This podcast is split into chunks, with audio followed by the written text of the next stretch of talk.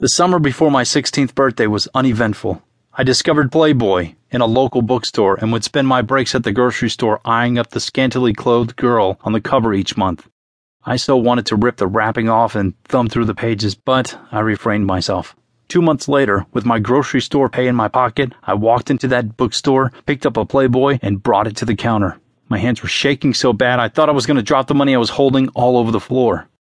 A voice in my head said my mother would kill me if she knew what I was doing, but I still laid that magazine down on the counter. I looked right into that middle aged clerk's eyes and laid down the exact change. He nodded and told me to have a good day. Stunned, I picked up the magazine with still shaking hands and walked out the front door. I found a private place in the park by my house, ripped open that packaging, and got lost in a fantasy land that would last me throughout my life.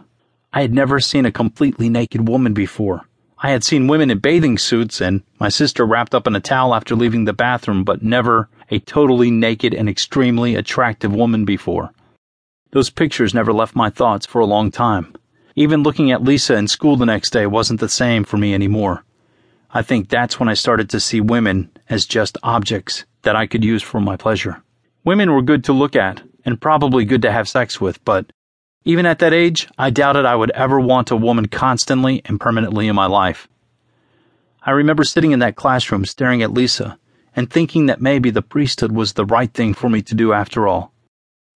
I sat with a different psychiatrist at probably my fifth stint in rehab. I'd lost count at this point. I told him everything beginning with my childhood through today.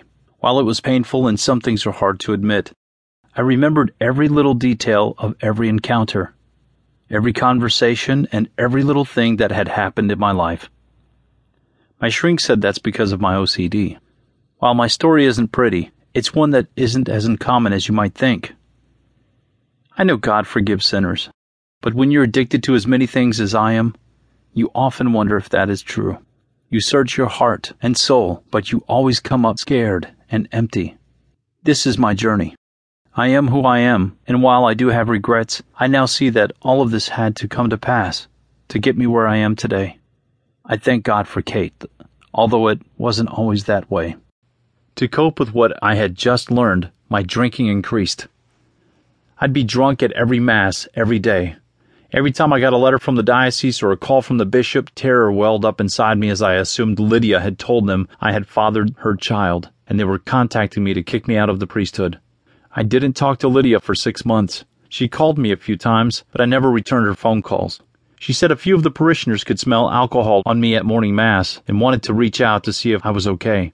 I told her I had some personal issues I was trying to work out and had used alcohol as a crutch unwisely. She told me her husband went to AA meetings and offered to have him contact me about joining him. I agreed and started going to the meetings with him. While I didn't stop drinking, I cut back to probably three or four drinks a day. Lydia and I met at the hotel after six months of silence.